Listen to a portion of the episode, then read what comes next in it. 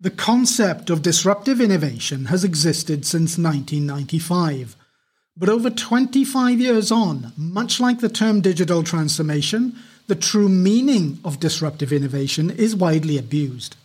When we get sloppy with our labels, we often naively undermine the very future of the organizations we're serving because we end up using the wrong tools and lead people and sometimes entire companies on a journey that is unlikely to result in the outcomes we need. My name is Rob Llewellyn, and as you know, companies need people with the right capabilities to manage and lead transformation. As you know, orchestrating successful transformation isn't that easy. And I mean innovative transformation, which creates a new future without the constraints of the past.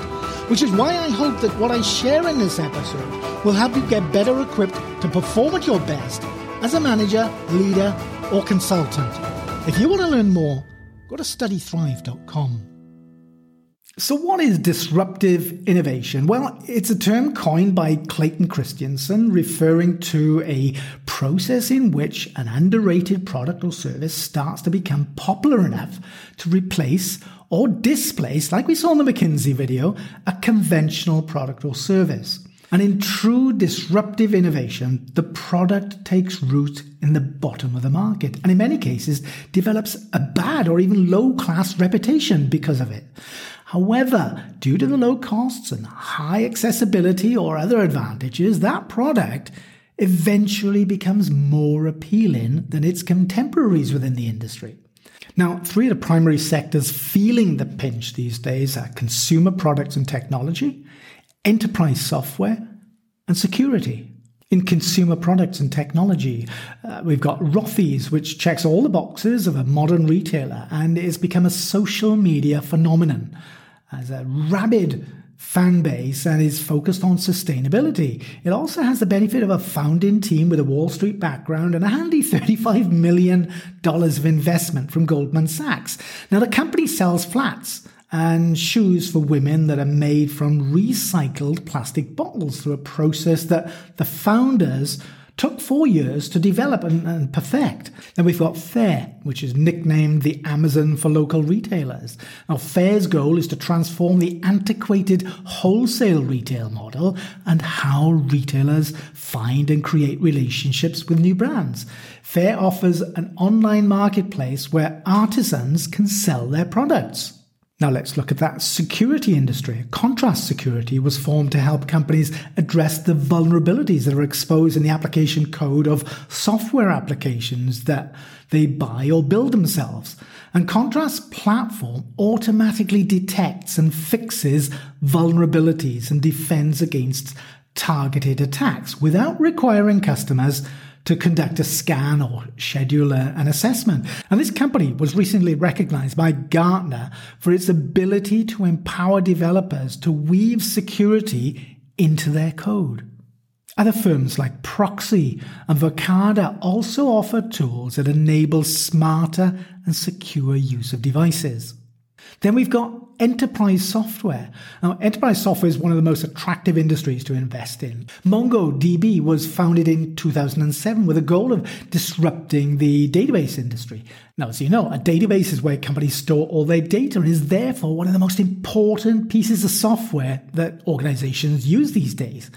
Now, the database market is huge, roughly uh, more than $60 billion and dominated by older tech giants like Oracle.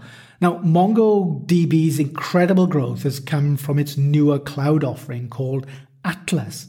And they added, uh, MongoDB added 800 new logos in its second quarter of 2019 to bring the total customer count to 15,000, essentially double where the firm was just one year earlier.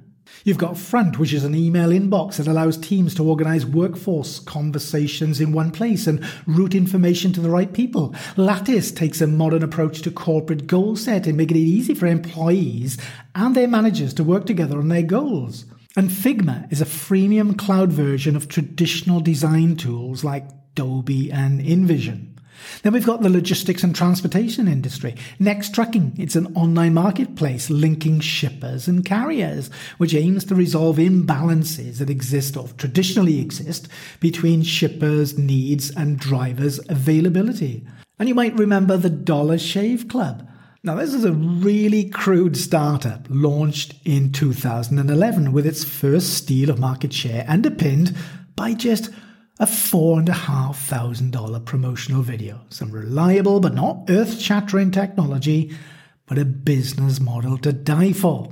Known for its budget friendly razors and renegade marketing tactics, in just a few years, the Dollar Shave Club disrupted markets that global giants like Gillette had dominated for over a century.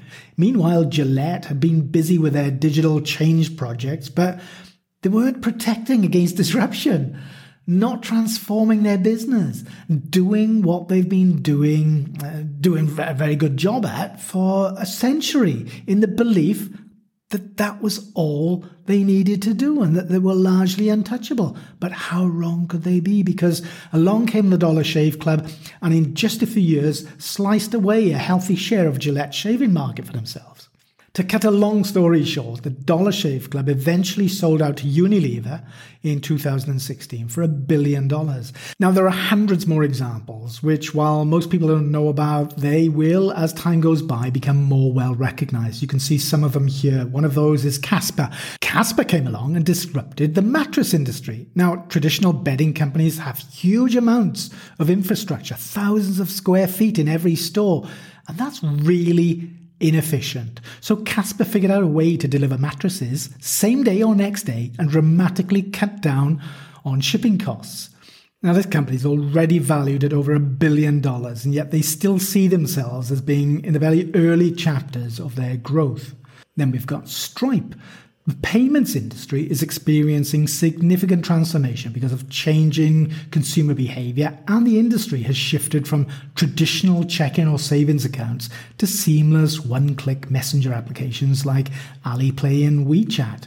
Payment firms like Stripe and Adyen, they are disrupting banks, credit card companies, and payment processors. These big established firms are stuck with out of date infrastructure, and while they're trying to remain relevant by expanding into adjacent markets, their transformation efforts are largely quite uninspiring. As Steve Jobs once said, we're here to put a dent in the universe.